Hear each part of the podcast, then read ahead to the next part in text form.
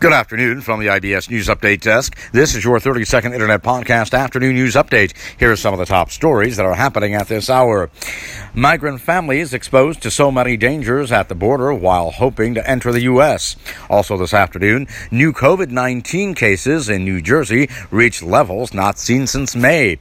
And Ricky Martin, actor and singer, says that it's super sad to see Latinos support President Trump. And that is your 30 second Internet Podcast afternoon news update for now. We'll have more podcast news updates throughout the day. Until then, from the IBS News Update Desk in downtown Chicago, I'm Nicholas Anastas, wishing you a very good afternoon.